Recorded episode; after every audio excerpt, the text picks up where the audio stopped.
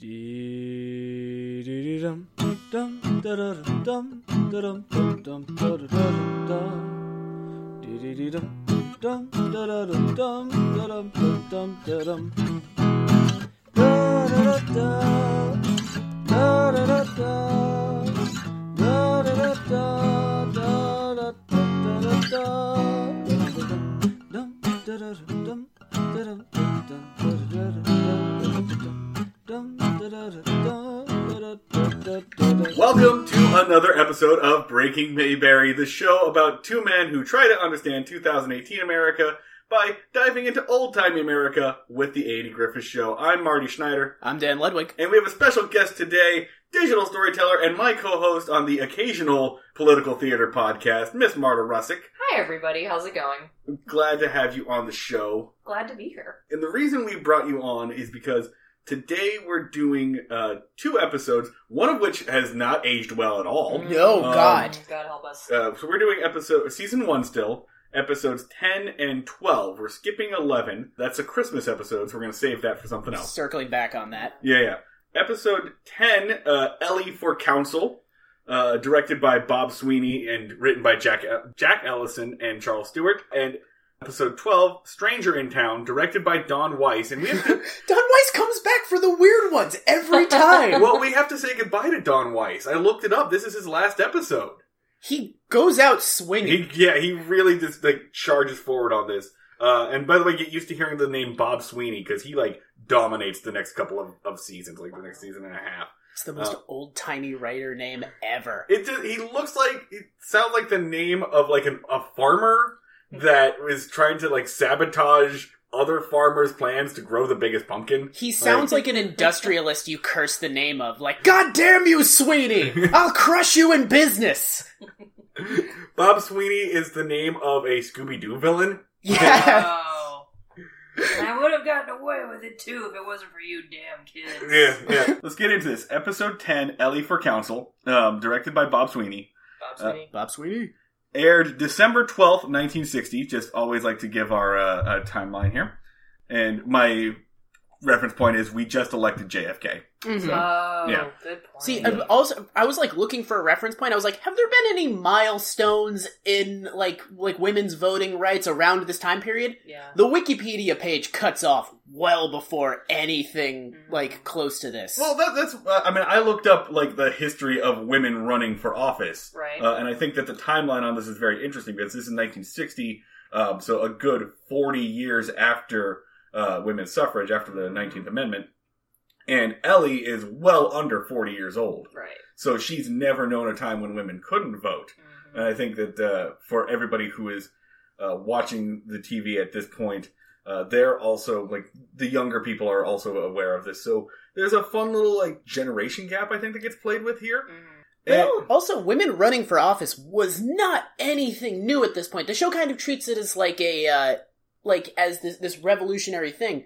Decades, women had been like successfully running for I mean, office. people who there were people in Congress or the Senate, I can't remember which, that had been elected that didn't even have the right to vote, and they were elected. yeah, Yeah. It, was, it was always like a senator's wife who died, or like the senator No, I died think and the that there wife was, took over. I'm and- pretty sure there was one that was actually elected. I can't remember who it is right now, and I probably should have researched that before coming. But I mean, fun, I, fun, so you know, hmm. scavenger hunt for our listeners. Go I mean, find I- out I- who it was. I looked it up. I, I, I found like a good timeline of uh, of that stuff. But we've already had uh, a female, a couple of female mayors in large cities. The first one was Iowa City, Iowa. Mhm. Uh, uh, the second was uh, like Seattle. We've had we've had women, black women, Native women serving in state legislatures at this point. wow.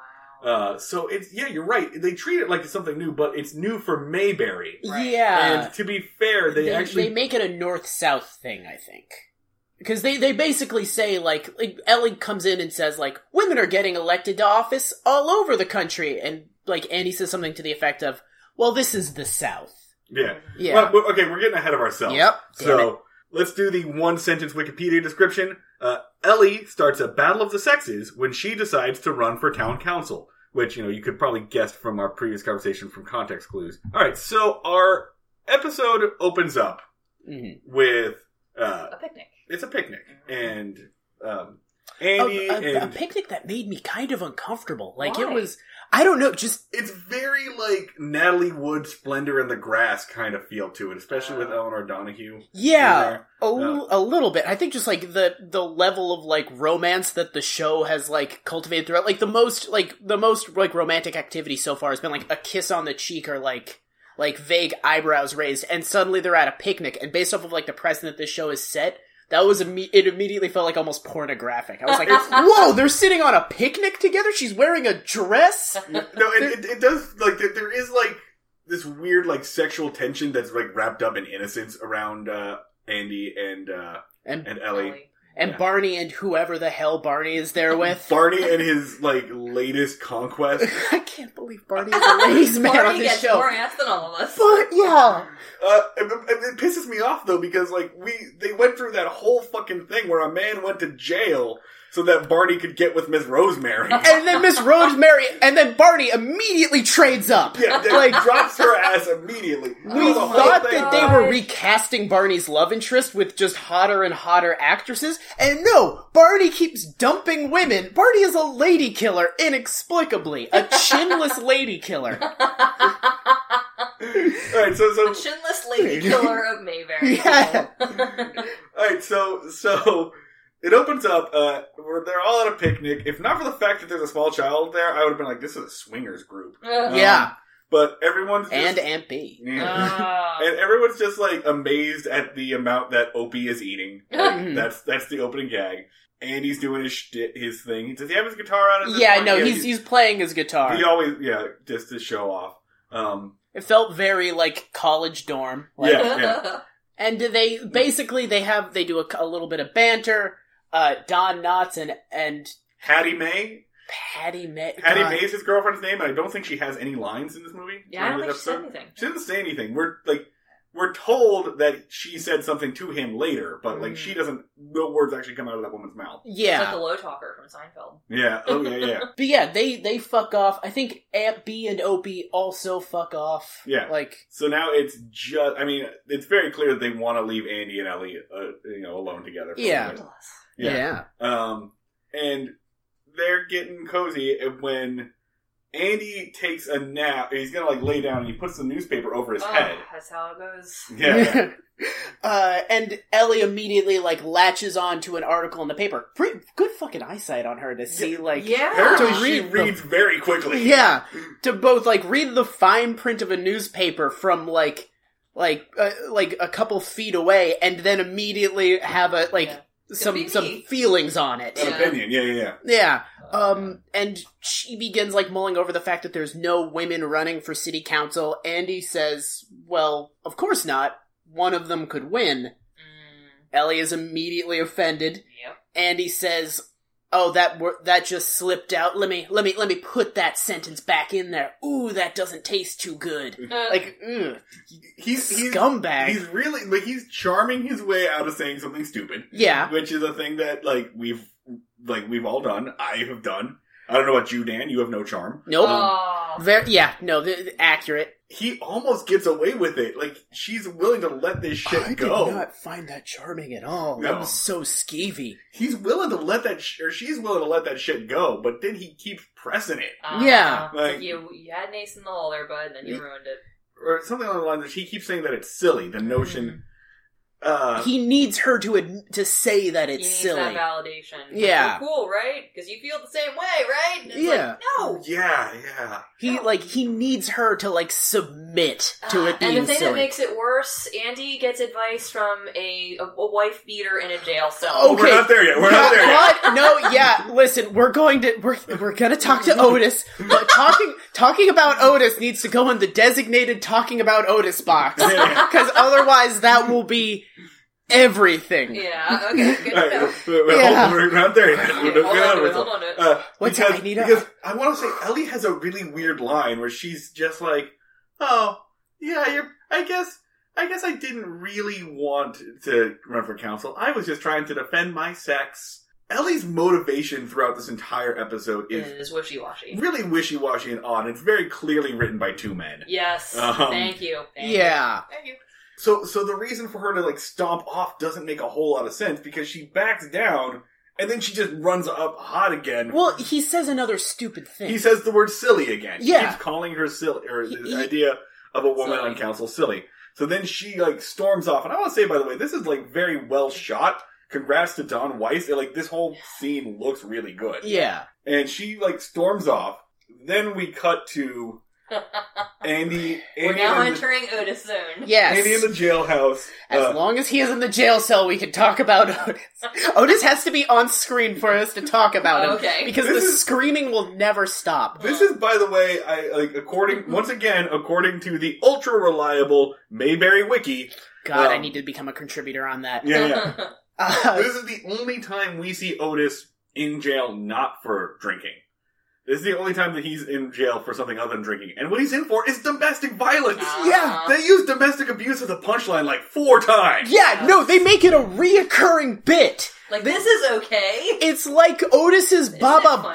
Booey is hit her in the mouth with some with a leg of lamb. Alright, so Otis is introduced in episode two, and he's like this he's this silly little drunk. He's the guy he's the town drunk who also ha- is late for choir practice. And it's oh. like, oh, look at this uh, look at this delightful character. Like it's just, even though he's got his issues, he's still lovable. yeah, Yeah. and it, like they It's, it's like a introduce him as W.C. Fields kind of thing. Like, Oh. oh, like, I'm.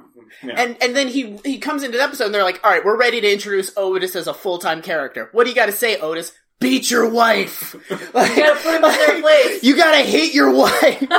That's me. Well, That's Otis. That's wait, my opinion. There's context to this though, because I was talking about um, that I was going to be part of this episode with my coworkers, and somebody came in. I couldn't help but overhear that you know he beat his wife with a leg of lamb. Mhm. Did you hear about the Alfred Hitchcock Presents episode that had a storyline around that?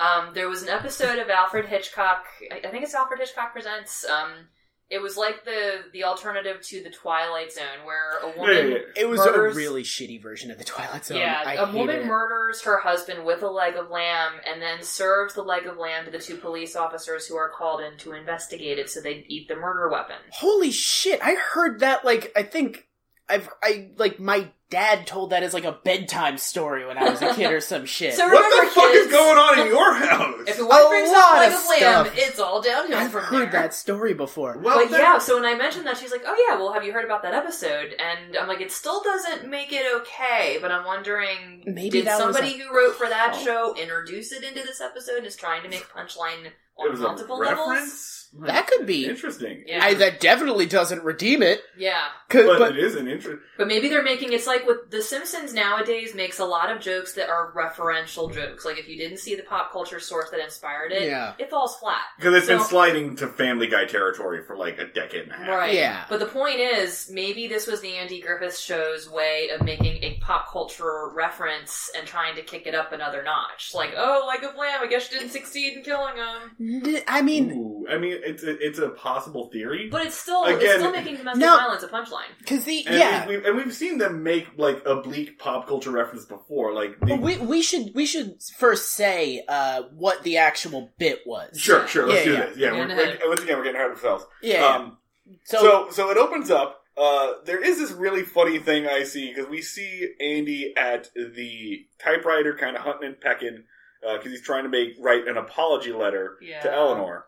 Otis is in his cell, and there's a good visual gag here I love, where like the cell is made up like an apartment. He's like in a Uh-huh. rocking chair reading the newspaper. There's Yeah. like a, a tasteful lamp and stuff. Like it's it's kind of like it's an apartment. Yeah. with It's- bars on the Yeah. it's it's really funny, and it's just like like he's there enough that they've just like made his room up for him. Yeah. Uh, and I really like that that bit there. I wish it weren't attached to a domestic violence uh, arrest. I wish Right. it was just like his public intoxication shit. Andy goes to Otis for advice on the apology letter that he wrote to Eleanor. Uh-huh. Um, I don't even remember. Was it a good apology or was it one of those like "I'm sorry you were offended" kind of shit? It was yeah, it was kind of he, he apologized. He just basically said, "I'm sorry, I said something stupid." Like Yeah, yeah. it was something along those lines. Like he doesn't really apologize for the underlying thing, but he just says like, "I'm I'm sorry that this put a rift in our relationship. yeah, I you know what? It's, misspoke." it's better than nothing. Like, Yeah. We've definitely seen worse apologies. Oh yeah. Um, and Otis is just kind of like, "Oh no, oh no, no, no, Yeah. no, Andy. This Andy, will not do at all. you can never apologize to a woman. I, Like, you got to put her in her place." Uh-huh. And, and and Andy's just like, "Yeah, but you're here because you like you got into a fight with your wife. Not a fight. Like he he beat his wife up. It's not a Well, fight. she- no, like, he this- swung at. Oh, so the joke is he swung at his wife with a leg of lamb, and uh, uh, and and Otis says, "Well, I missed, didn't She I?" hit your- Yeah, but you hit her mother. And then Otis, like with his like his his hands around jail cell bars, like face pressed up, beady eyes, like going out of a fat face, just goes, "Oh yeah."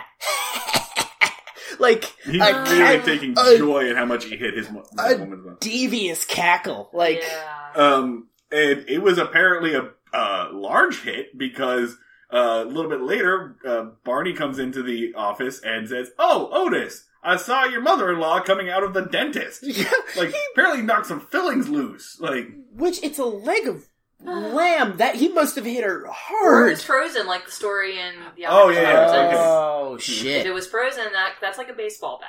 yeah, yeah, Fuck. fuck. Yeah.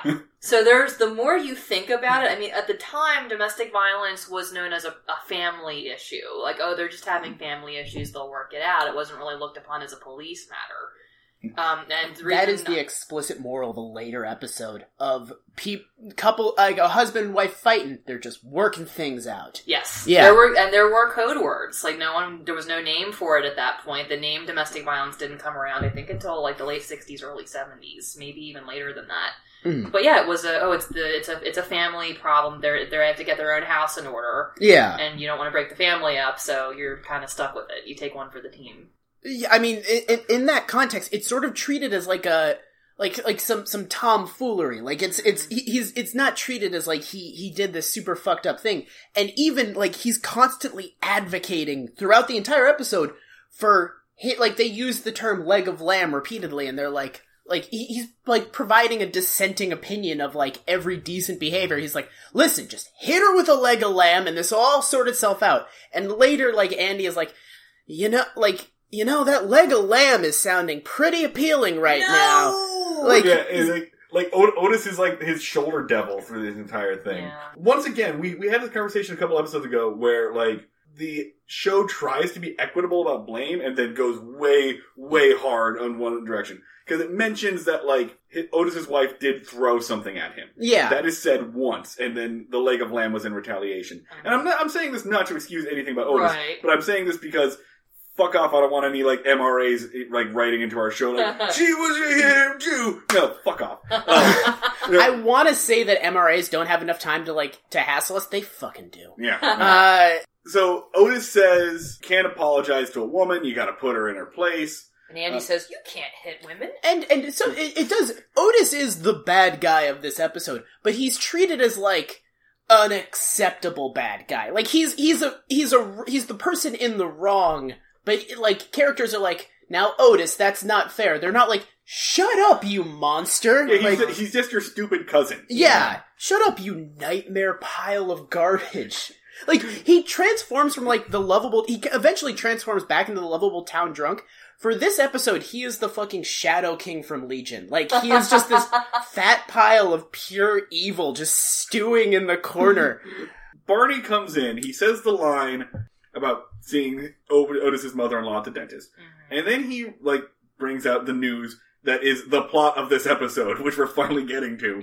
This is Uh, gonna be a long one. where he reveals that Ellie is running for town council. Ellie has taken it upon herself uh, and is out gathering signatures right now to get on the ballot. And Barney signed it. Barney signed it. Love you for that, Barney. Barney, not only did Barney sign it, he was the first name on That's the ballot. right.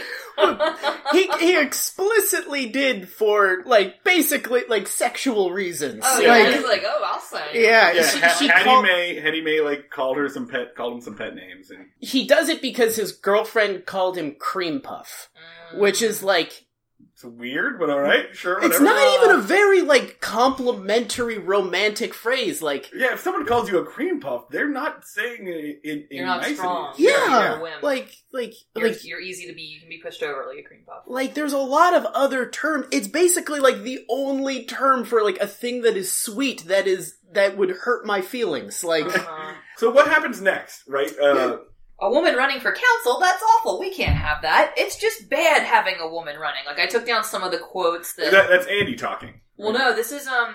Oh, the the two, the this two is the other two men. gentlemen who come in. They're just like, "Did you hear the The guy with the mustache whose head is the shape of a thumb. Yeah, so, like yeah, That's Yeah. the guy. That's the guy. two other men come in and they're like ranting and raving and they're pissed off at Barty for signing the signature. Yeah. And they're like- so's Andy, and I'm just like, where's your where's your loyalty to your your friend and your woman in this situation, dude? Uh, he has zero, and he's a and he's a shitty boyfriend. This is what we've learned throughout this entire uh, period. These two men are ranting and Raven, and they say, "Andy, you got to do something about this." They're basically doing the same thing as Otis, Yeah. uh, saying, "Put your woman in her place," Mhm. but leaving out the bit about the leg of lamb. yeah. So, so Andy goes to the malt shop uh, pharmacy where She's Ellie working. works uh, Mhm. to go make things up, like try to patch things up. And then up, put her in her place. and then Yeah. put her in her place. Uh-huh.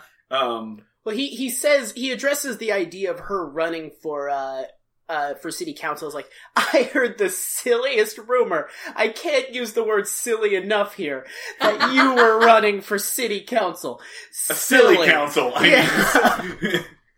Like Yeah. he it was like the silly, silly, extremely silly, completely implausible rumor that you're running for city council. I'm screaming at you with my eyes. I know you are in fact doing this.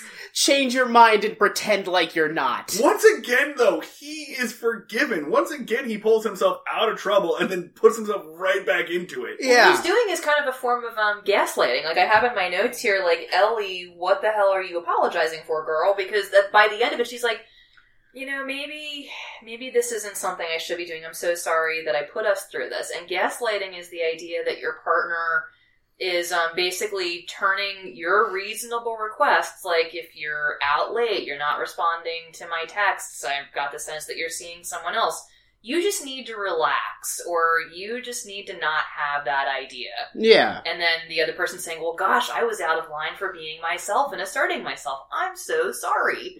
Yeah, like he's he he's waging his own form of abuse against her. Mhm. Like of like constantly undermining and questioning her without like the overt conflict. He Yeah. does. He doesn't. Yeah, it's it's this weird thing, and it's, it's actually probably a good episode to show when you can talk to talk about the idea that maybe abuse isn't just physical, because he does not hit her with the leg of lamb, although he does consider it. Yeah. That's that's the punchline of this scene. He's like, "Ah, I should have brought a leg of lamb." He, he was, you know, he explicitly says the only like uh, Otis Otis, was right. right. The only Oh. thing they understand is a leg of lamb. Well, and then we all laugh, and it fades to black, and cut to a commercial for cigarettes or something. yeah. Whoa. Well, and the Honeymooners was out. Let's say Honeymooners is a contemporary. Oh Uh-huh. shit! Was this the same, same period? Yeah, I mean, maybe, maybe a couple. Honeymooners was like the 40s, 50s? No, Honeymooners probably went. Honeymooners probably went off the air just uh, like a year or two before. Okay. Because that was a running gag too. Like one of these days, and there was even a motion of raising a fist, saying like, "One of these days, I'm going to beat the shit out of you. You're going to push me too far." I Yeah. mean, that was not a running gag. That was that was their dynamite. Like Yeah. that was the catchphrase. Uh huh. yeah. You're you're really rocking the catchphrases this episode. I appreciate it. Yeah. But yeah, so he does the uh, he does the half apology. He tries to emotionally uh, manipulate Ellie into dropping out of the race. She refuses. So the plan is put in place, oh God. which The plan. the uh, so this I've actually looked into because I've been trying to figure out. I've talked to the I've talked to lawyers about this again. They're also kind of unsure about whether or not the the events that follow are explicitly illegal. Mhm. Cause, because, alright, so the plan that is cooked up, he gets all the men together, and he says, what we're going to do is, if all the women vote for Ellie, she's going to win. So what we have to do is we have to stop all the women from voting.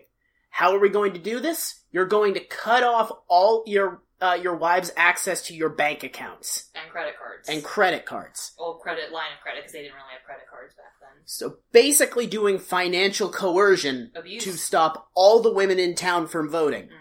Uh, now this is orchestrated by the sheriff and the justice of the peace. Yep. So Same person. yeah, basically the most powerful member of local government because the the, The, ma- the, the mayor's useless. he's an absentee. Uh, so the most powerful member of the government in the town organizes mass financial collusion. Now, if whether or not the actual act of of withholding money from your wife to keep her from voting is It's not illegal, but it is very questionable. yeah You're, you're restricting their access and their agency to be able to buy groceries, to be able to buy clothing if they need it. God forbid if they have to go to the emergency room, you're preventing them from being able to have access to things that would allow them to do that. Yeah, but it, it's since it's access to joint funds, it might. that's you, where it gets murky, and that's why Yeah. financial abuse can be notoriously difficult to prove because if everything is in your your spouse's name, um, and it's like we can't prove that this person was not giving you access because it's in his name, yeah,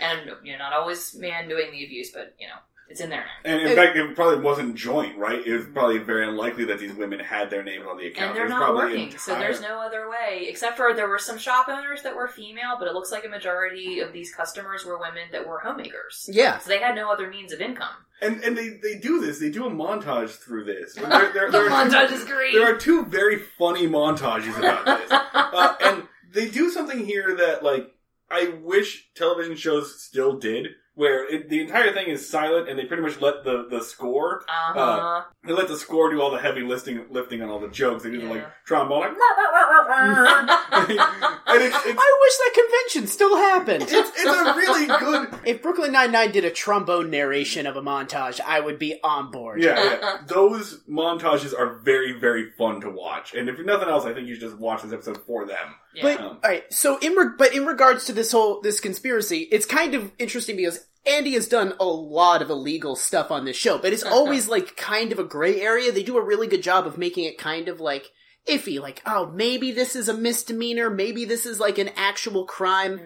This there is no in between because it is either not at all a crime and hmm. just massively unethical, or B, it is a massive crime, the kind that there are hearings for on TV, Uh-huh. and a lot of people go to jail for. Like, Yes. it, it's either not at all a crime or the biggest crime on the show.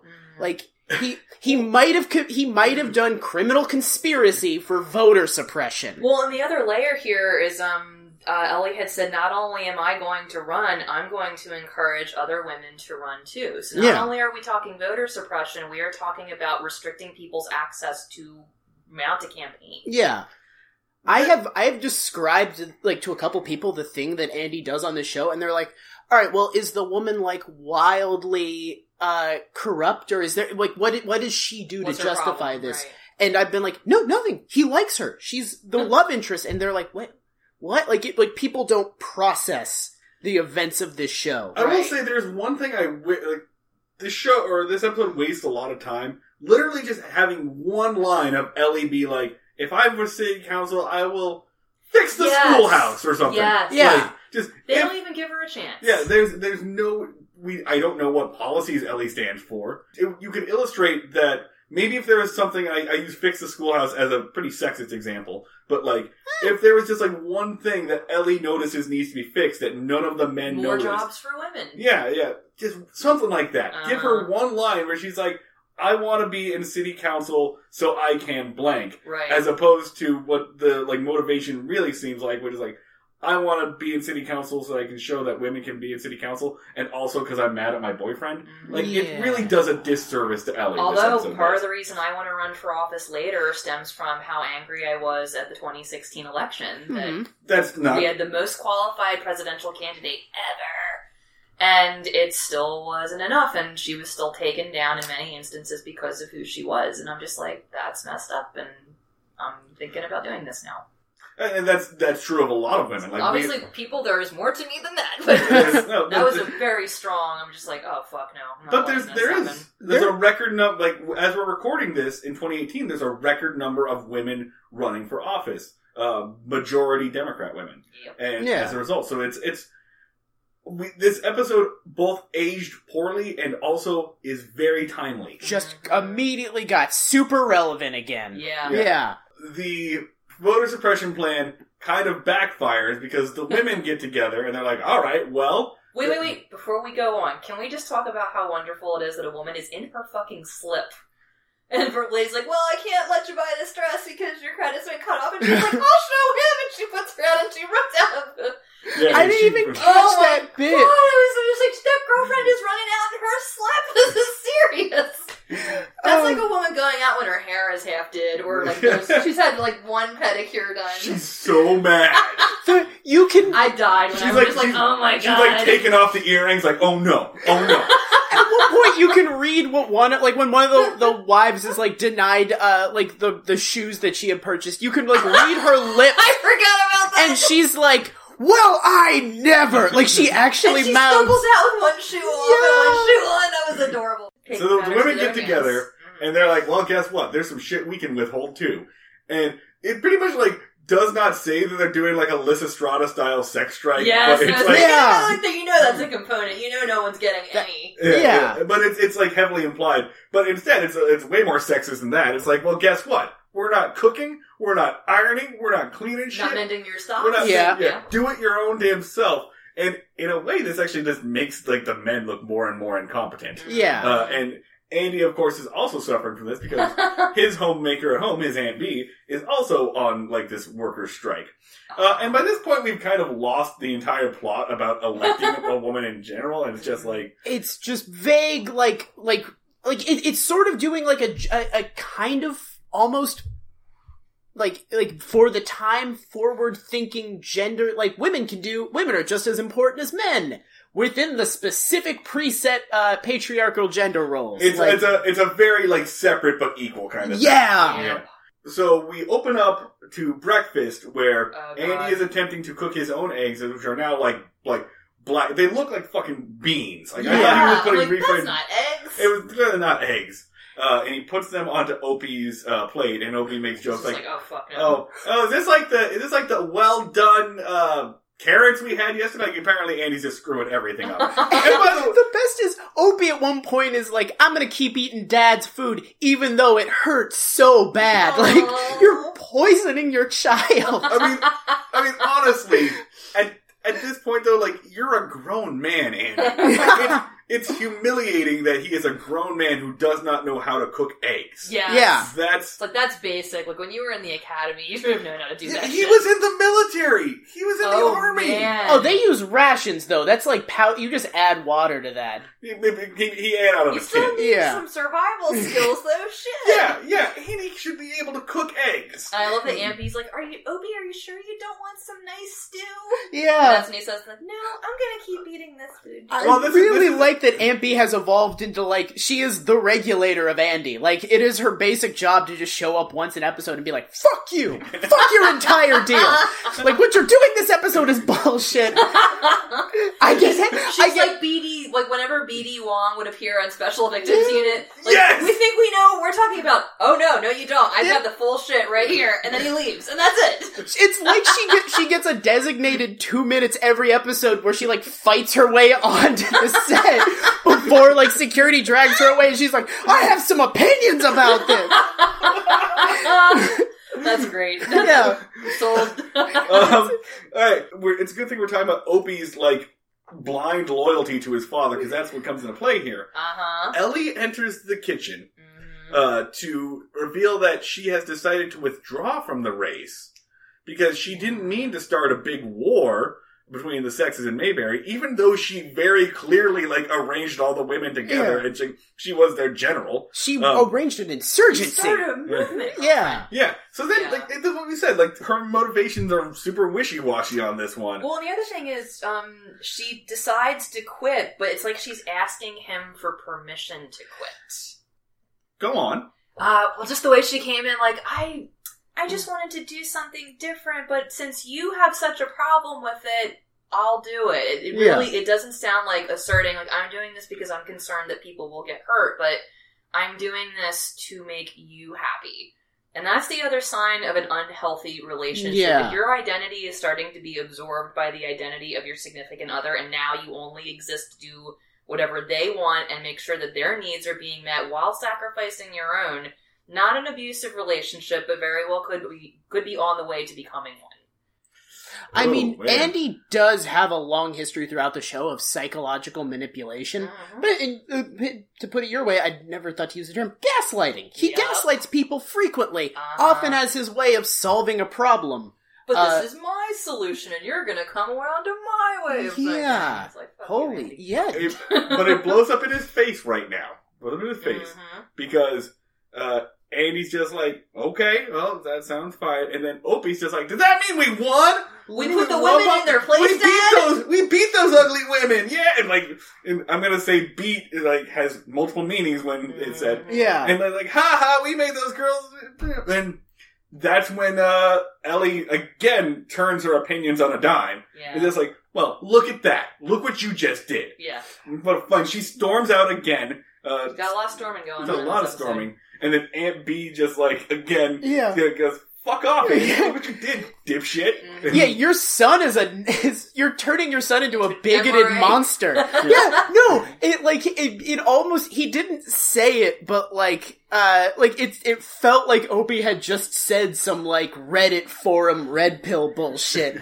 like just like eh, like Elliot walked in and be like, "Yeah, all women are whores. Yeah, like, it's like, redistribute God, sex." Like, I deserve sex. yeah, so, God. so now we get to the climax of the episode. Yeah. Which Sorry. also, we get to the climax of the episode because Andy uh, d- ignores the fact that his child is spouting sexist. Like he's like, I have to go deal with this. Excuse me, child who just said sexist stuff. I'm gonna go I talk have a to a problem right here, but I'm gonna go solve this problem And instead. and like- We're gonna circle has- back. Opie has zero attention span. It's like it's like a it's like rubbing a dog's nose in it in like their business. You have to do it immediately afterwards, otherwise they won't know why they're in trouble. Like you can, like you the sexism is settling into the folds of his brain. You can't go back to later and talk to Opie about this stuff. We've seen how that works. yeah. well, actually, he's probably doing more good than harm just because he's so bad at debating his child. he sucks at Like, talking to his son. honestly, if he if he tried to debate with Opie, he probably would have made it worse. Like, Oh, yeah, absolutely, absolutely. Uh, so we get to the the episode where I get or the climax of the episode where all of the the town is meeting in town square, the and I guess women it's are, like are are doing uh we want Ellie for council. They're they're holding signs that are very bad. The set department went home at five because they're just like Ellie good. City council Ellie. We want Ellie. Like it's just Ellie and Don't, then don't try. positive Don't yourselves on this one. well guys. uh, Yeah. again, again, Ellie has no platform to speak of. Yeah. and also like also like none of the other candidates show up. We're just told that there are men like ethereally out there who are also running for council. Yeah. And none of them appear. Like we don't know who these men are, but it's it's irrelevant, I guess. right. Uh, so now, like, like things have collided. They're colliding in the streets. It's like the beginning of Gangs of New York. Like, Yeah. they're just having this big old clash Uh-huh. um, between the like pro and anti Ellie uh, factions of town. Mhm. Um, It's there is about to be a riot. yeah, yeah. And I don't even know. And Like, if that lady with her slip shows up, you know it's on. Oh, Oh, yeah. Taking her earrings off. Yay. and I don't even know if like I'm- the timeline makes no sense. I don't, this isn't the election. It's just a war in the Yeah, streets. then you're losing your shit over the The- preliminary stuff. Yeah. Andy It's- got it's- so lucky that he just happened to stumble upon the riot. Like Exactly. exactly. What's going Like- on here, guys? like fucking like like nailed it. Oh, good. I thought I might find a riot here. Dude, oh god. Okay, so so uh Andy takes the stage essentially like hold it, hold everything, which is a thing he does in the next episode too. Both these episodes involve like Andy talking down to the Yeah. entire town. Yeah. You Um, got it all wrong, friends. Yeah, exactly.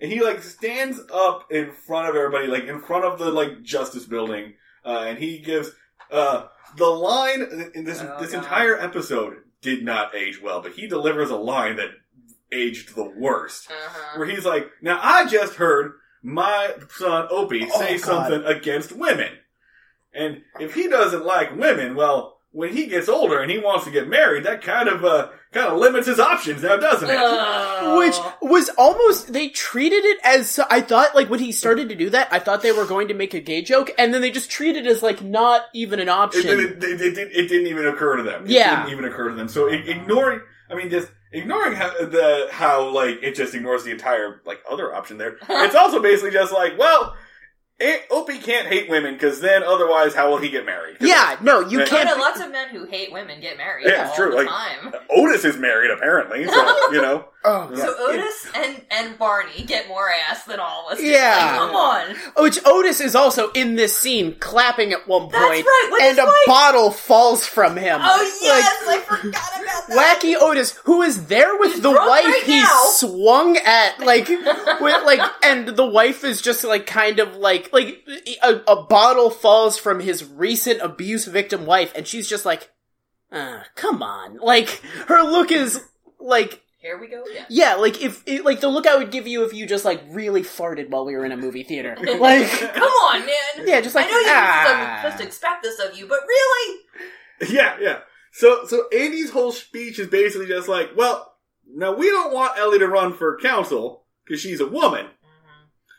But if you think about it, there's no other reason for that. Uh-huh. Uh, you have it written down? Yeah. I hate to admit it, but if Ellie wants to run for council, I reckon she's got a right to. and and one of yeah, the he hates to admit that a person in his town has a Has a right, right to, to do run a for thing. office, Has yeah. rights.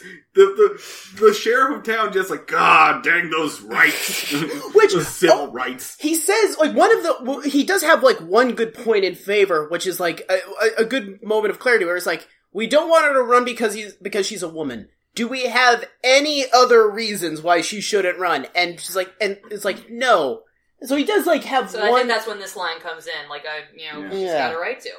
Uh, one thing, like the entire time he's delivering this speech about how sexism is bad, I wanted to like purple rose of Cairo my way into the movie, just be like, also voting is important, and you shouldn't fuck with that, right, Andy? Right? You should let people vote. You are an elected official. Like, Well, and that's the biggest irony about all this by punishing the women earlier. Like, boyfriends, you are you are alienating a very significant portion of your constituents. why didn't they just campaign for women harder? Yeah, Like- that's my thing. Is like if you are really that worried about a woman running for office, beef up your platform. Like And- cater to your constituents. Like, I mean, the- the- that actually uh, that happened after women gained the ability to vote. What immediately happened was candidates started uh uh started like campaigning on issues that were seen as more uh more attractive to women. Sympathetic to their One of which kind of tying into Otis, prohibition. Ah. Yeah, because uh, like they the idea was uh, if you ban alcohol, husbands will hit their wives less.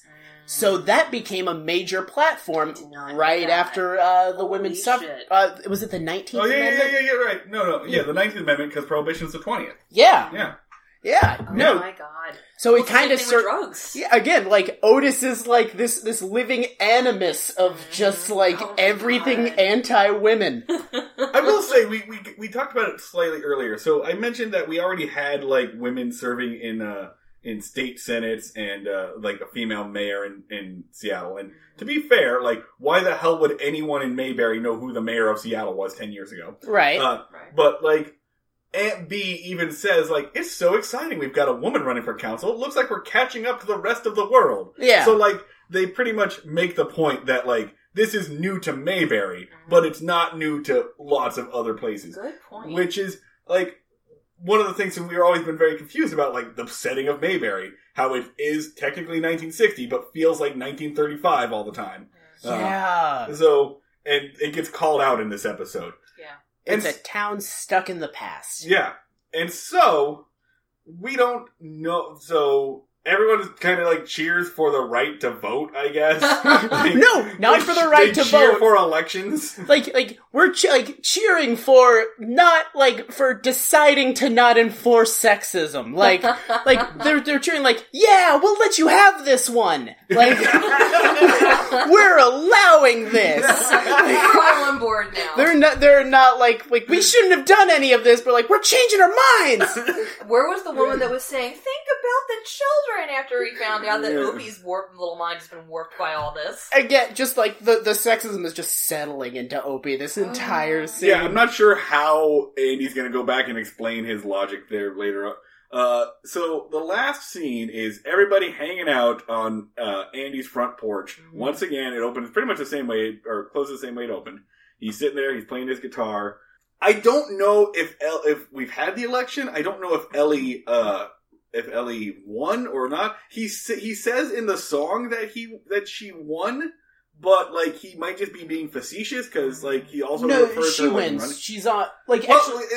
because uh, in the in the next episode or in a couple of episodes, there's like a city council meeting and she's not there. No, but no. then a few later episodes, she's there and she has voting rights. Yeah, So she has voting rights, but also Don Knotts does. Yeah. So it's kind of confusing. I don't understand the the Mayberry city government, but it's, It's fine. Mayberry. I don't think Mayberry understands the Mayberry city government. I think it's just whoever is in the room gets to vote. Uh, Then why are you even having this issue? but I think Andy basically learns the true moral of the story. It's not women can do whatever. It's not voting. It's basically Andy starts to say another stupid thing and Ellie starts to get offended and he just goes, I'm gonna shut up. Regardless of how I feel about this interaction we're having, I'm just going to stop talking. And I think it's actually like a solid thing of just like, when you say a thing and someone starts to get ba- to get pissed off about what you're saying, you can just shut up at any time. You can back down. Yeah, it's like, okay. That- okay. That lesson should be disseminated across the internet of like, maybe keep your opinion to yourself when it's stupid. yeah. Can we get that on a T-shirt? Keep Yeah. your opinion to yourself when it's stupid. Yeah. Uh, that's that's genius. and that's episode ten. Ellie for council. yeah. Yeah. On to the weird one. I'm Clint, And I'm Jared. and we're the hosts of the podcast Alcohollywood, your source for inebriation. which you're not listening to right now because this is just a promo for a weekly podcast on all kinds of movies new, old, good, bad. Yeah, especially bad. Plus, we invent a cocktail and a drinking game inspired by each film. And sometimes we make jokes. Not this time, but sometimes. Subscribe to us on your favorite podcatcher and check out the whole shebang at alcohollywood.com. All right, so we're moving on to episode twelve, Stranger in Town. Yeah. Uh, Yeah. Our our goodbye to the great Don Weis. Uh, who, who goes out, I think, chasing his dream of doing a Twilight Zone episode. Yes, yeah. So Don Weis and Arthur Stander. We like Arthur Stander. He's one of our, the better writers on this show. Is he the one that gets horny at the end? Oh. No, that's that's David. What? David David Adler is the horny one. Okay, yeah, yeah. Arthur Stander uh, wrote H- Stranger in Town.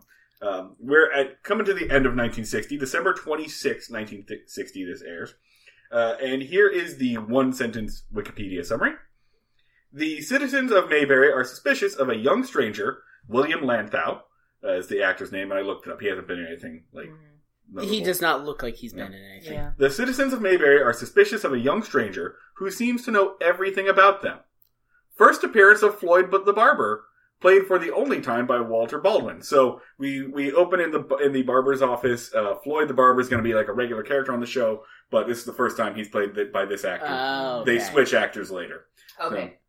Uh, That was a fun exchange. so it opens with uh, Barney getting a haircut, And and not liking it. and Floyd is narrating what he would do if he was president, Oh, which yeah. again feels weirdly timely. Yeah, sure. Uh-huh. of just like some schmuck narrating their their presidential actions, and he talks about how he would ma- he would move uh, his his presidential office out of the White House because you can't run an office Yeah. out of the place you live, and then specifically uses the example of talking to a prime minister, and his wife comes in to ask him what he wants for dinner. Solid, solid little The bit. cynicism is strong The with Yeah. it. cynicism is good, but it, it's a solid bit. Yeah. You know, it, it, it just made me think of uh like LBJ and his like his deal of just like talking to diplomats while he was taking a, a dump. Yeah. Oh, God. Yeah, Or that time he called uh, the pants company to when he recorded it. because Gotta let his the crotch out a little bit. Like burps into the. He's basically like he's basically Rick Sanchez. Yeah. Yes. Oh my god. multiple occasions of him this? whipping his dick out in meetings. Well, this what is how I got to be president. son. LBJ was so crass. He- he I, he called his dick the Big Shrimp. Like, yeah, I'm pretty sure that that's the name. Oh. I don't know if it's because of the shape. Moving on. Um, Moving on. so Dip he's it in cocktail sauce. he's narrating his everyman presidency, and while he's doing so, Barney's becoming agitated about his haircut, and he's like, "Did you fuck up my sideburns?" It feels like my sideburns are different shapes, and two of the guys say, like, again, nice little bit of. I the the left one is too long, no, the right one is too short. And then Andy comes in and says, "What sideburns? They're completely gone." And Barney proceeds to just spend the remainder of the scene like either A, monologuing, or B, quick like joke sniping about what a shitty barber Floyd is. Which for that this scene, Barney Fife was my hero because there have been so many times where I have like the like the barber has turned me around and be like, "So what do you think?" And I've been like, Fuck. "This is a nightmare haircut.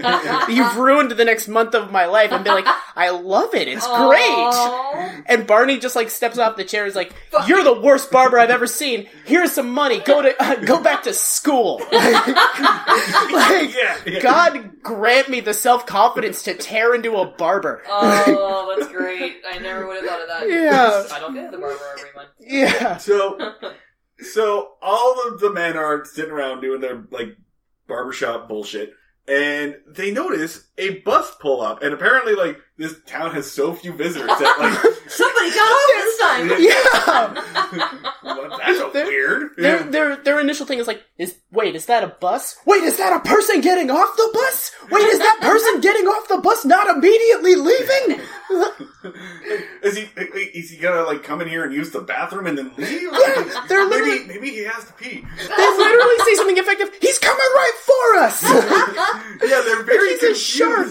that a man that's that a man got off the bus, and they say that like the bus came in from New York, but I have a hard time believing that there is a direct line from Yes! from New York City to Mayfair. Unless it took a wrong turn. Yeah, like so, so this so this young man gets off the bus, and um, you know, I'm gonna make another Brooklyn Nine Nine thing, another like um like connection or like connection to a Boyle. He reminded me so much of Charles Oh. Boyle from Brooklyn Nine Nine. he Charles Boyle and a lizard person. Yeah. Like so this is just this like this very like very odd, almost robotic way he comes in. and He's like, "Hello, Andy. Hello, Floyd. How's your rheumatism?" Yes. Yeah. And he like How's that bowel obstruction that you've been worried about? he just Great. he- he- he- yeah, he's like, uh, how is your child, Opie, and your mother figure, Aunt Bee?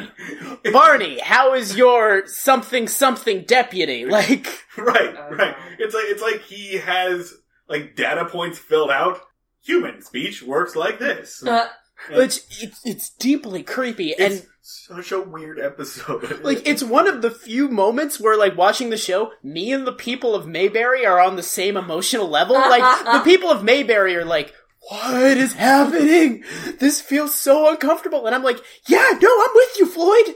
Like, Oh, and it really it's very Twilight Zoney. Yeah. It's Yeah. super. uh or, or Kafka esque. And a li- yeah, a little little the Twilight guy Zone. being in a trial, not knowing what he's being about to be convicted of. I feel like Rod Serling was just like on the edge of the screen the entire time, just like ready to walk on. Just, like, like, give me my cue, I'll do it. Mm. Like, But they, but they were on the same network, right? They're both CBS, Uh, right? yeah. Yeah. So Yeah. he might have been on set. Like for all we know, Sterling or Sterling may have just like done a touch up on this. Like Mhm. it's it's not outside the realm of possibility. Which throughout the entire episode, Barney Fife and Andy, but Barney Fife, Andy, and several other characters keep on like, "Are we sure this isn't the Twilight Zone? Are we sure we're still the Andy Griffith Show? Like, it's cool either way. But if this is the Twilight, know. Sure, I want to know where I that just- paycheck is I just want to know. if this is the Twilight Zone, you have to tell me. It's like undercover cop rules. So yeah, so this this gentleman like makes some weird oblique references to these me- these people's personal lives, and then he just kind of says, "Well, on my way," and he leaves. yeah. And all of the men around the barbershop go, "What, What the, the hell fuck? was Yeah. that? What was that?" Yeah. And uh, Barney and Andy have a little conversation about like we're law enforcement. We should probably like look into this guy. He hasn't actually done anything wrong, but it's fucking weird. Which, Uh, uh, in in the process of leaving, Barney does pay Floyd and say, "Go buy yourself a book about how to cut hair." Yeah. like one final snipe. Yeah, just, just fucked up. So then they follow him to the hotel, right? Uh, well, first they follow him around town. Uh, they watch him uh, greet a woman walking her twin uh, twin babies in a uh, in a stroller, Yeah. and say like they're twins, and he's like, "Oh, that one's that one's Annie, That's right. and that one's Mark," Like, and you she- can tell them apart. and she's like, "Mark has a mole on his uh, on his left ear," and she's like. Like, she's like, who are you? And it's like, like, Get I, away. yeah, like every maternal instinct kicks in in that woman, and she's like, "I should kill you. I should just knowing that I should kill you." Oh my god. But and then like at, then Andy and uh, and Barney like have a conversation where Barney just basically asks for permission to torture the guy. He's like, just let me arrest him him and then give me ten minutes alone with him. like like like Barney's already thinking spy. Like, Yeah. very Cold War. He's like that Soviet. That dude's a red. That dude's Yeah. a red. Although he he also accuses him of being a German uh, Oh. because because because Barney has not realized that we're not at war with Germany anymore because Barney has PTSD. Yeah. Why will nobody fucking address Which this? also, oh, oh, there's a an interesting reference to the con- to World War II spies because they he, he's basically like, what if he's a spy? He could be like uh, Tokyo Rose, remember? And I looked up who Tokyo Rose was, and that was basically uh, there were uh, on the the Pacific Theater, the Japanese would play propaganda radio, which would basically be uh, just music that Americans would like to listen to, occasionally punctuated by a a Japanese woman just telling them that they were going to lose and reading them various statistics and information that suggested that the US was losing the war. So it would be Psych like like here's some nice jazz. Also three battleships were sunk today. You're going to die here. You're going to die. And Tokyo Rose turned out to be one of the I think the the seventh person to ever be tried for treason because she was a U.S. citizen who went to visit her family in Japan. Then the war broke out. She couldn't get home, and all of her family back in the U.S. were in internment camps. So the only work she could get while she was in Japan, since it was a wartime economy, was doing propaganda radio. Oh. And there were, there were a couple of um there were a couple of different women who did this. There were multiple Tokyo Roses, but one woman was basically convicted for being all of them. Oh. She was eventually pardoned, uh, but that's sort of who they're referencing is like this. I, I, I think for like soldiers, she was like this monumental like like figure, like the great like turncoat spy, like Tokyo Rose. Holy shit! Hell Yeah. of a reference. Yeah. Yeah, Deep, yeah, deep cut. Wow, wow. yeah. All right. They say it so knowingly, like like sh- he could be like Tokyo Rose, and I was like, that is a cool name. I'm gonna look that up. good, good, good that you went with that. Yeah, Yeah. Um. So he, the man, makes his way to the barbershop. Not the barbershop. He makes his way to the hotel, uh, where we meet the hotel owner, Jason. Mhm. Uh, and this man again does some very weird things. Where, Can I have this room because I like it better? Or? yeah, yeah, because a guy died in one of them. Oh, he that's knew right. he knew the room a guy died in. Because he was the one that did it. He got the kind of the vague implication. yeah. So he like he like gives the the he gets the key to a very different room. And like I know that room was freshly painted, although I don't really like green. He knows what color the room was painted.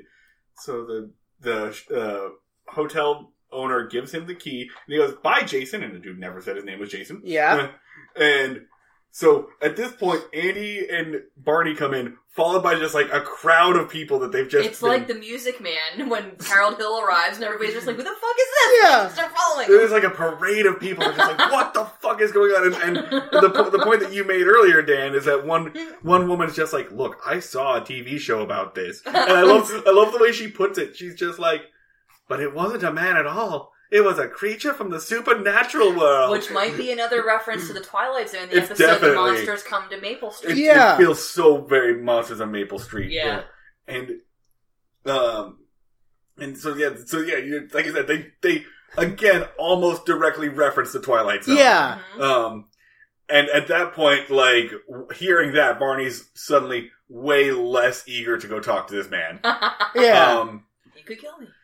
uh, so everyone kind of like dissipates for a little bit, but Barney decides to stick around because he wants to like search the hotel room. the so the the the plan is put into place that Barney is going to start tailing him as Sure. he goes about his day in town. Without a warrant or Yeah. any probable cause of any Yeah. kind. No, yeah, that's the designated crime for the episode is Barney surveils and tries to steal the property of a man with no warrant. He eventually Once again, though, we didn't. Uh, we have not gotten that Supreme Court ruling yet, I believe. So I don't think he needs one. Miranda, wait, like Mur- warrantless. Yeah. This whole uh so the entirety of the Andy Griffith show as explained to us by an actual lawyer uh that we somehow talked into doing this um was uh that this was basically almost like in a a wild west period where there was no accountability for cops whatsoever. All the like civil rights procedures that we like know today don't exist yet. They're all going to happen pretty much Oh. in the course of this show, in the next eight years of this Oh my show. God. Yeah. Yeah. So,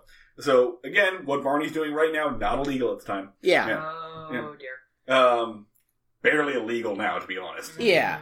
Yeah. Um, but Barney begins surveilling this guy. The, uh, the, the, the events of this show are so, like, wishy-washy. It jumps between just Andy vaguely, like, discussing him and then townspeople being pissed and then him going about his day creeping people out so suddenly that you can't really, like, break it up into individual Yeah, scenes. yeah. I mean, Like, they uh, sort of melt it- together. It's all melding together. So I'm going to skip to the part where Barney decides to search the hotel room, and he reaches like Jason, the Oh, yeah. hotel. Jason, the hotel owner, is gone. He's out of the room, and Barney just like like sneaks behind and slides his hand into the cubbyhole where the keys are kept, and gets it stuck in a mousetrap. yeah. And then Andy comes in. well deserved. Andy comes in and catches him with his hands in the cubby. Just like, what are you doing? What's going on there? So Andy lectures him for uh, tailing this guy and for going after him when he hasn't really done anything wrong, other than be very weird. Um, finally, we have a scene where Andy is at back at his office in the courtroom in the jailhouse, uh, and he's on the phone with a gentleman who owns the gas station. Correct? He's, Yeah. he's in the pro- he's in the process of trying to purchase the gas station. Yeah. Not Andy, but The visitor. No, yeah, yeah, no. He, uh, the visitor is in the process of trying to purchase the gas station. Andy is basically talking to him and, uh, discussing with the gas station owner how freaked out he is by the prospect of this, uh, of, of this transaction happening. Right. Yeah, base, basically the phone conversation is, uh, I, I think it's basically just the gas station owner calling uh, Andy to be like, "Hey, legally, can I just not sell it to this dude because it's he's fucking weird?"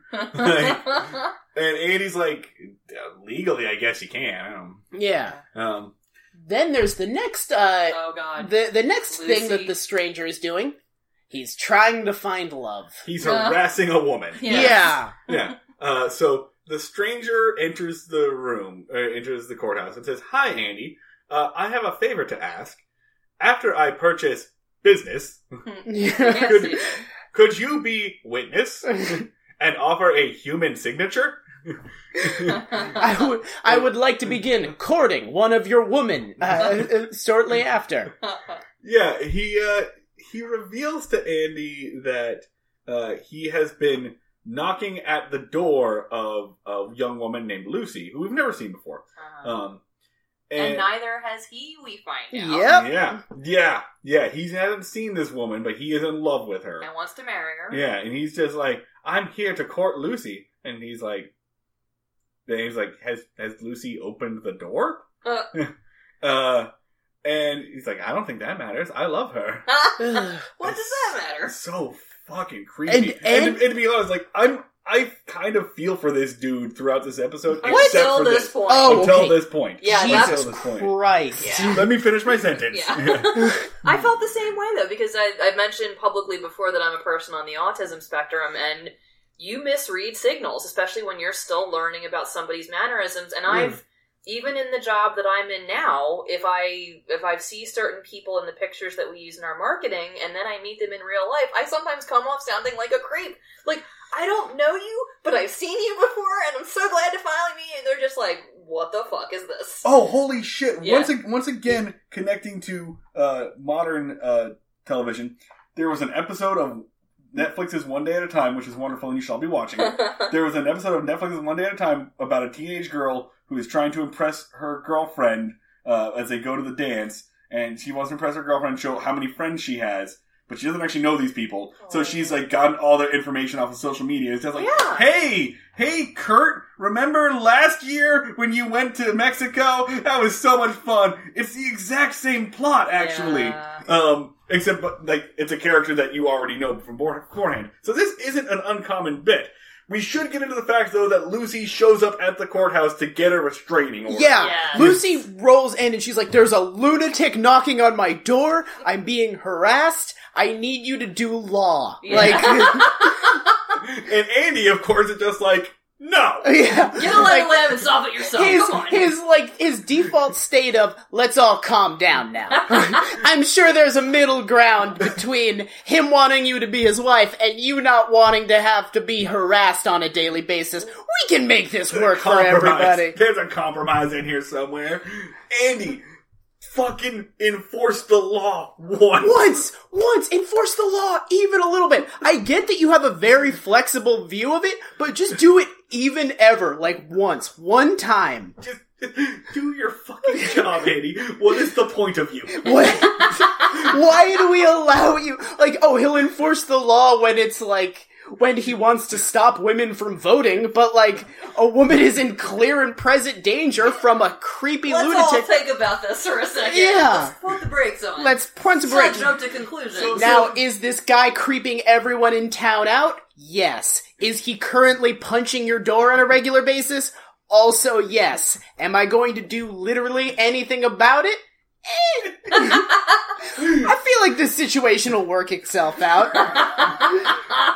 Will- and even before that scene, the guy's like, I think I love her. And Andy is like, You're crazy. Yeah. You're an insane person. He flat out says like like he's just like a, a, great great timepiece. He's like, hey, do you think we'll ever get to the moon? that seems so NASA paid them to put that in. They're like, you just start to get the conversation started, Just- so that we're no surprise in a couple of slide years. it in there. That's a solid zinger. He's like, "Cause you're already there."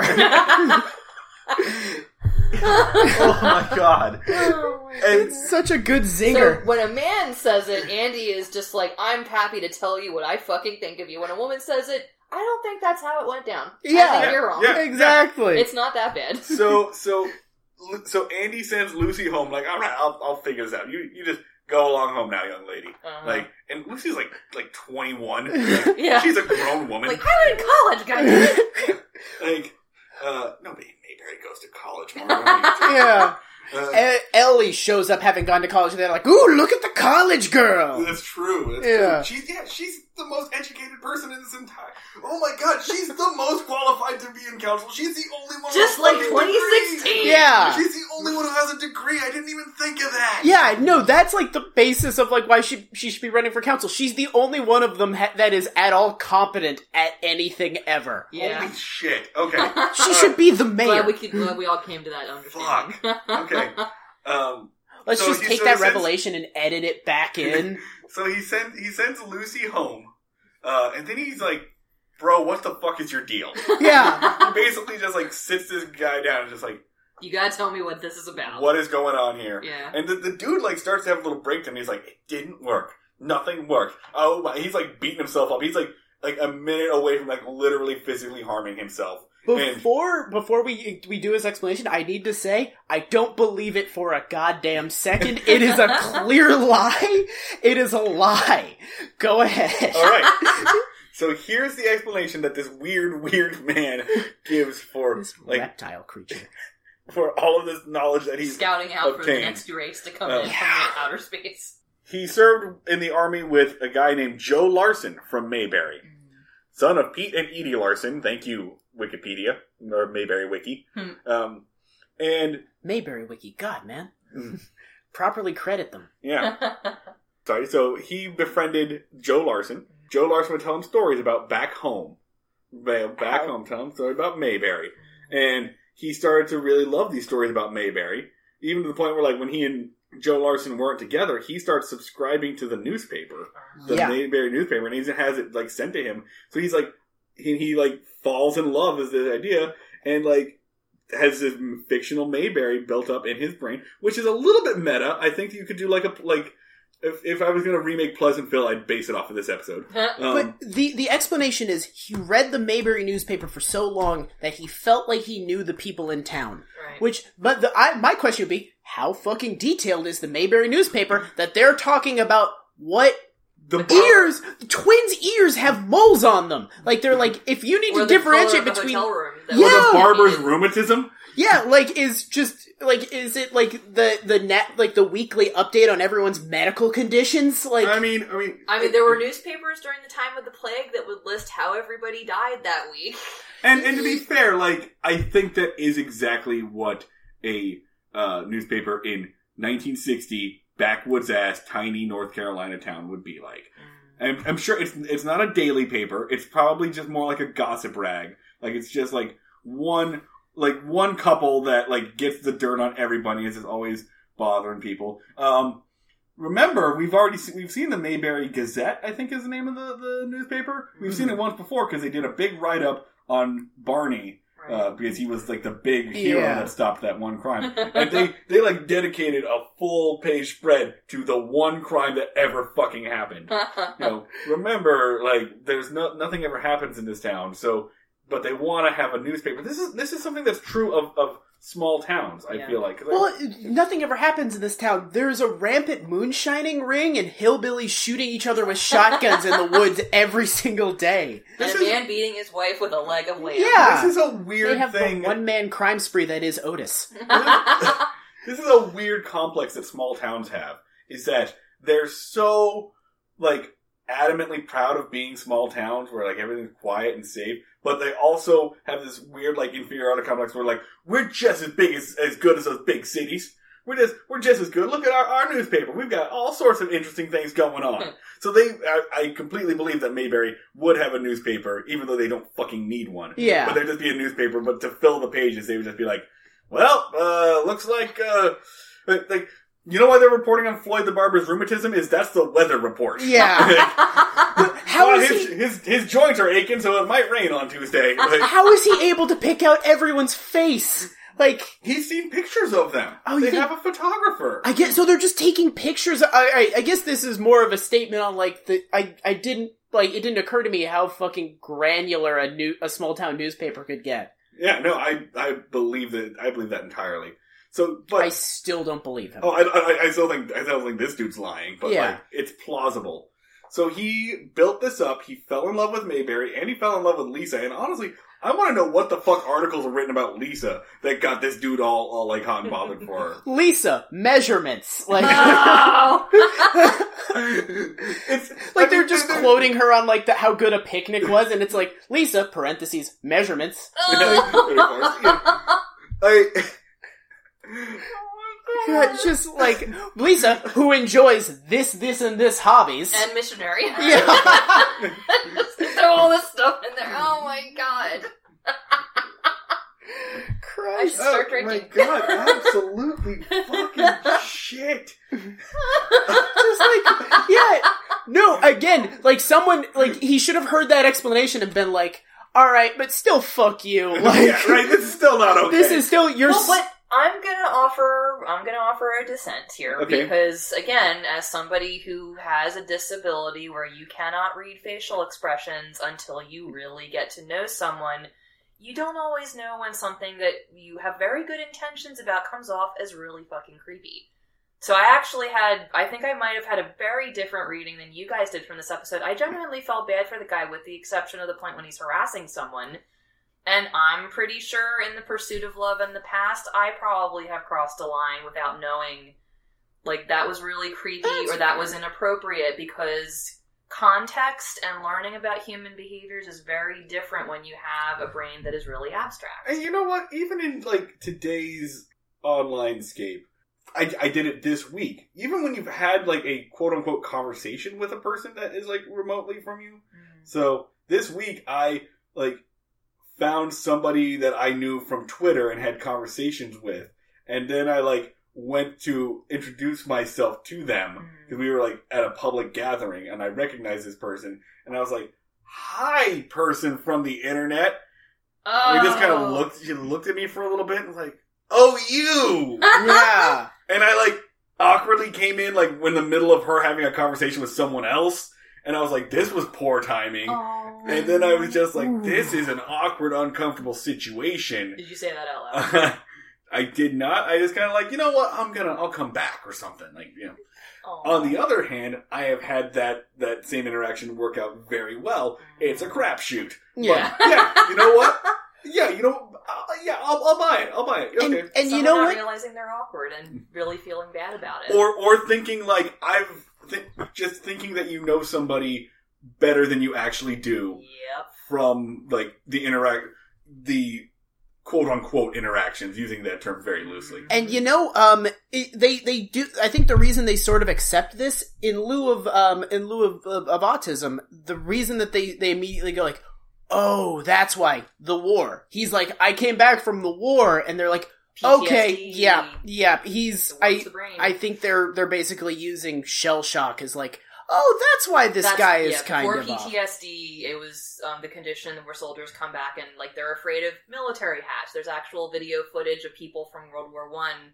Guy takes off his hat, holds it in front of the soldier. Soldier starts to have a meltdown because he's associated some really fucked up memories with a piece of clothing. Yeah. So yeah, um, He- first it was shell shock, then PTSD, and it just kind of evolved. Which it was like it was a thing that didn't need to be stated at all. He literally just says war, and the and Andy just goes, "Oh, Uh, yeah, everybody got snaps it." into line. Yeah, there's not a line explaining it. They're just like they just immediately go like war, and then there's like a, a, a- a subconscious explanation for any weird behavior. I, I, I want I want to like explain how this episode ends, and then I have a question for you too. Mhm. All right, so the next thing that happens uh, is uh, ap- now Andy understands the situation, uh, and he explains. He's like, you know what? These people will get to know you, but you have gone way too far, way too fast. Mhm. You got to slow down. You got to give them time. You know, it's like it's like letting a dog get to know you before you pet it. You know, uh, and he's just like, just calm down, just pump the brakes a little bit, buddy. And our stranger, his name is Ed, by the way, Mhm. uh, which I think is bullshit. That's not his name. Um, yeah, nope. yeah. So Ed, I'm doing air quotes, walks out of the out of the uh, And is the whole town waiting for him when he The gets whole in? town is ready. They're To, to beat the shit out of him. yeah, it's uh, and it's it's Lisa's brother who Lucy. Are we talking about Lucy, Lucy, the girl who Lucy. was harassed? Okay. Yeah. She has a name, Marty. I think we've called her Susie, Lucy, and Lisa so far. Sluicy. We may never know what her name is. All right, so Lucy's brother is there, just ready to beat the crap out of this dude. And you Uh. know what? Again, I'm kind of on his side. Yep, no, I in- totally agree. That on was that he the particular, line. yeah. Yeah. The entire town is there to not to watch, to surround him and make sure there's no escape. Yeah, they're they're going to like tar and feather him and run. They even say we're going to run him out of town. Uh-huh. There may be some pitchforks in that crowd. Like they treat him like he's Frankenstein's monster and just killed a child. Like Uh-huh. Based off of his general demeanor and like his weird robot lizard like person, I get it. yeah, no, I'm I'm I'm, I'm not I'm not blaming the town of Mayberry for this one. But as as stuff is coming to a head, once again, Andy takes up and talks down to everybody and says, "Hey, listen up, everyone. Mhm. Y'all got this wrong. Here's how this went down." He explains like the only crime that this man has committed is loving this town too much Nope. And also harassment. And there was that one too, but, but more importantly, loving and, this town. and this is and this is the fucked up part. After like Andy talks down everybody, and they're like, "Okay, we'll How- accept him." Easy to sway is this town. Yeah, yeah. I mean, honestly, maybe this town shouldn't vote. Yeah. to be honest, uh, because the like, most easily convinced town ever. They're immediately like, yeah, no, on board, totally. yeah. So so then so then uh, the like gas station owner's like, "Come on by, I'll sell you that gas station," and the hotel owner's like, "You know, it's cheaper if you rent by the week, man." And uh, then this is the fucked up part. Lisa, Lucy. Lucy, Lucy is just like, you know, I, I'd be okay if you came and courted me today. No, no, Have no, him, Lucy. have him like a sentence. Talk to him uh, literally at all. And it, it, it, it, it's also just like a really fucked up, like it completely undercuts the moral that Andy just said. Because Andy's whole thing was slow it down. And turns out, no, you don't need to slow it all because like the entire town just like, nope. You know, we're, again, We're gonna just, keep moving on this train. you just say the code word war and everyone's like, well, nope, we're gonna give you a house, we're gonna give you a business, we're gonna give you a wife. Here you go. Welcome to Mayberry. It's- it's the like- GI Bill. He needs an education. Yeah, yeah. Right after, right after Lucy, like her brother should have just walked in and be like, "And here's a key to our house. Swing by anytime, day or night." Uh, like, like, by the end of this episode, I'm pretty sure that Ed is on city council and Ellie is not. Yeah. Like, I mean, all right. So, they, wait, wait. Before I, because I, I don't believe Ed's story still. What was your question? My question is this. So we mentioned the episode The Monsters Are Due on Maple Street earlier. And that episode is famously a uh, a metaphor for xenophobia. Hmm. Uh, and Rod Serling comes out and basically gives this whole monologue about like, you know, we're so worried about people from the outside and, you know, we turn on ourselves and blah, blah, blah. Do you think, do you think that a xenophobia metaphor was what they were going for here in this episode? Because like Andy kind of steps up in his monologue where he's and he's finally saying like you're just you're all afraid of outsiders. Mhm. You're afraid of this man for being an outsider. Do you think that that's what they were going for? I think it could have been that, but the problem is he read the newspaper and he had too many intimate details. Now there are people that move into a small town that are not from there. Maybe they did research on best places to eat. They if they didn't speak the language, they they took a class where they were and then came in. This guy had in, like intimate details, so it w- there was a layer beyond xenophobia for me. So I'm saying no. Yeah, no, I don't think. I, I think it, it, they might have been trying to go for that, but They they, failed miserably. Yeah.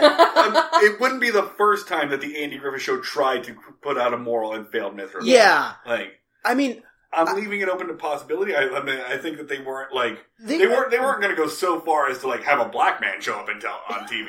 What? Oh God! Yeah, But, like- no, like he he was he had the the different he was from the different country of being too socially forward. Yeah, like it- So I feel like both of these episodes were like the Andy Griffith are trying to be fairly progressive and just tripping over their own dicks. Like, So, do you believe his like? So, all right. So, one thing that like stood out like to me from watching is at one point he's he's talking about what is the guy's name? Joe, his uh his bunkmate. his bunkmate, yeah, yeah. He was talking about Joe. He's like, it sounds so great to be from somewhere, and Andy is like, well, everyone's from somewhere, Like he's and he's to open like, the door for him to describe Yeah. what he's doing. and he's like, I'm not. I have no family, and I've lived in hotels my entire life. Like, Please Son of a prostitute. yeah, no, and then oh the- shit! Uh huh. wait, what? Shit, say that Son of a prostitute.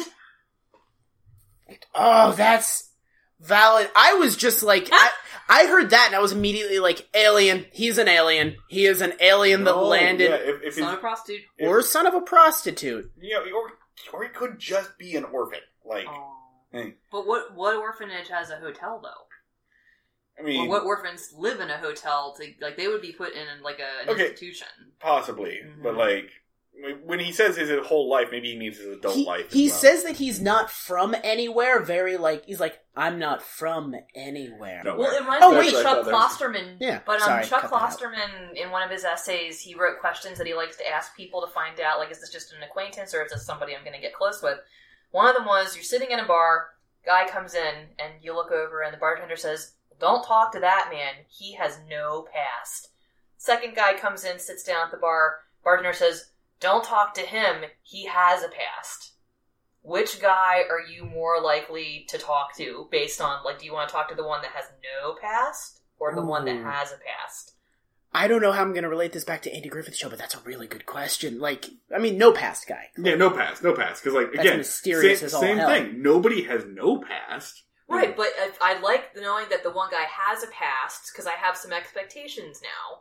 Like, hey, if you do something really random, it's like, oh, okay, because you have a past and maybe some fucked up stuff happened in that past, we'll work on it. But when I have nothing to base, like, I have nothing to hang my hat on and really find out, like, am I safe with you?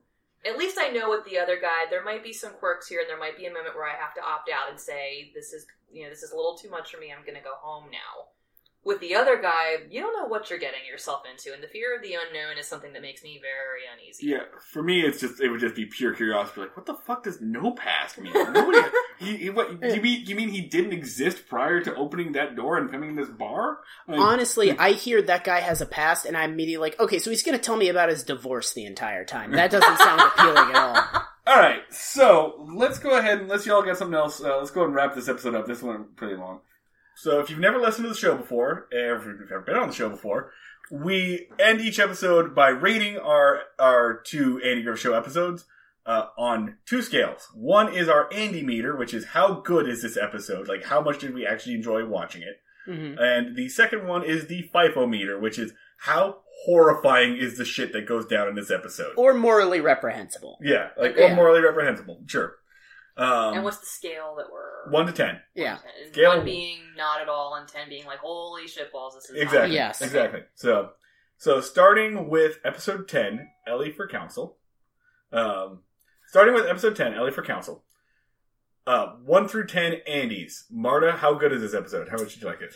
I really liked Ellie running for council. The thing that did it for me was the girlfriend running out in her slip, being like, "Well, this just won't stand. I'm gonna go show him right now." I wanted her to come back though, so I'll give it a nine. Nine Andes. All right. Nine Andes. Uh, I'd say, I mean, in terms of story, it's not that funny at any point. Uh, Like, I mean, the montages are funny. the montages Yes. are funny. Other than that, it's not. I, I- I'd say like five. oh man. I see. Any any episode I think that focuses on Ellie on Elinor Donahue because she's like so much better than everyone else is guaranteed five Andes from me. And I'll give it like another. Although this one does bother me because her characterization and her motives are all over I mean, the place. she doesn't really have anything to do in this besides get like mildly pissed off. And those montages were funny, so I'm gonna go with like I'm gonna give it seven Andes. Hmm. Alright. land in middle here. All right, now five of five scores. Holy shit. All right. I mean, is there an 11 on the There- life score? 'Cause- Bear, bearing in mind that like not only are we using domestic violence as a punchline like four times, and we're just all chill with it, but Voter also suppression. like a voter suppression campaign like managed by the most powerful man in town, which Andy is. Yeah. Um, and so I'm gonna go ahead and okay. So where see Marta, you can do whatever you want with it. Dan and I have to like try to put this in context of other things that we've seen. It's horrifying. Oh Right. crap. Um, okay, so what? But it's not as bad as committing a crime or staging a crime that didn't happen. I I'm gonna I'm That's hard. That's so hard. really hard. I'm gonna 'Cause I'm gonna go. one of them is an- eight eight point five fives. It's up there. What? All right. So what did we rank? Was uh was the staged robbery a nine? Yeah, I think we did with that. Okay, last so one. uh, so that's hard because one of them is a felony and the other one is a civil rights violation. Um,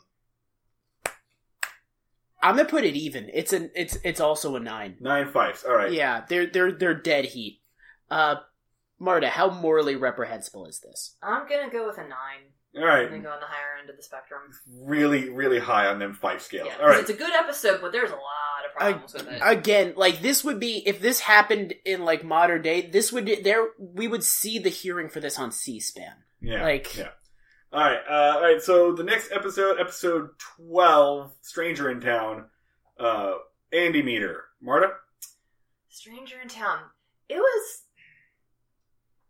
I didn't enjoy it as much as episode 10. I think, like, the creepy meter. It felt like, again, like we were saying earlier, it's like they were in a Twilight Zone episode and didn't realize it until it got really weird. Yeah. So, I'm gonna say seven. Seven Andes for this episode. It's okay, but. I'd say I six six Andys. See, I'm I'm on It's the all opposite. I I liked this episode Oh, yeah? a lot because of its like weird uh Twilight Zone and like because it made me feel uncomfortable and had that like like had that. This is the first time that I've felt uncomfortable and like awkward, and the Andy Griffith Show was trying to make me feel that way. mm, Counterpoint though, this was also the first time we couldn't remember the order of scenes. It's that muddled and confused of an episode of TV that we can't remember the order in which things happened. You know, you make a good point. You make a good point. I'm Yeah. gonna I'm gonna also go seven, seven Yeah. Andes. Uh, and then like how Fifometer. Uh, I mean, the the fa- the only thing that really bothers me a whole lot about this is the Lucy. Lucy thing. Mhm. Um, but then again, like you know, I I gave four to a kid like having a shotgun pointed at his face. so uh, So you I, got priorities. I fucked that scale up all sorts of. We you, we really have to create like a living document of this. Uh, so I'm gonna I'm gonna say five five fives. Um, I'm gonna say. I mean, there is also the unlawful search. Ah, you know, five fives. Yeah, Five fives, no, yeah. really, just the the the complete disregard for a woman's personal safety. Yeah, yeah. I'm gonna go with five fives as well. It's Alright. not good, but it's not like pointing a gun in a kid's face. It's it's not nearly as bad as it has been previously. Yeah, and compared to the last episode. Yeah. Um. All right, so let's go ahead and uh, and wrap ourselves up here. So one one thing to mention, we uh have new music and new art. Should like credit the Oh. people that have uh contributed that. Yes, yes, yes we have new uh, new music, new art. Uh, Max Ludwig You can follow him at at Sleepy Talkie. at Sleepy Talkie on Twitter, and our art is from Uh, Emily Christina, who you can find at Scribemily. uh, on Instagram and On Instagram. Yep. You can where and where can you find us? You can find us. Email us uh, all of your like thoughts on the Andy Griffith Show. You can email us breakingmayberry at gmail.com. Uh, We have an follow us- email account now? We do. Send it spam every day. Sweet. Follow us on Twitter at Break Mayberry. Uh, you can follow me on Twitter. I am at Schneid Remarks. That's S C H N E I D Remarks. Daniel, At the Luds. Marta, At Marta Rusek, that's M A R T A R U S E K. And uh our I think our per episode thing, tweet at Ron Howard. Just Please. tweet at Ron Howard. Just, a couple of blips on Ron, on Ron Howard's radar. Just just you you don't have to like specifically promote us. Just you know, just tweet at him. Just let him know how, how you're doing. Yeah, just tell Ron Howard about your day. Aw. If you like this episode, of course, be sure to share with your friends, subscribe. We'll be on iTunes, so you can listen to us on iTunes, Stitcher Radio, uh, wherever you get your podcasts. Make sure to like, rate, review, subscribe, do all those things that you do. Until next time, we will see y'all down at the fishing hole. Like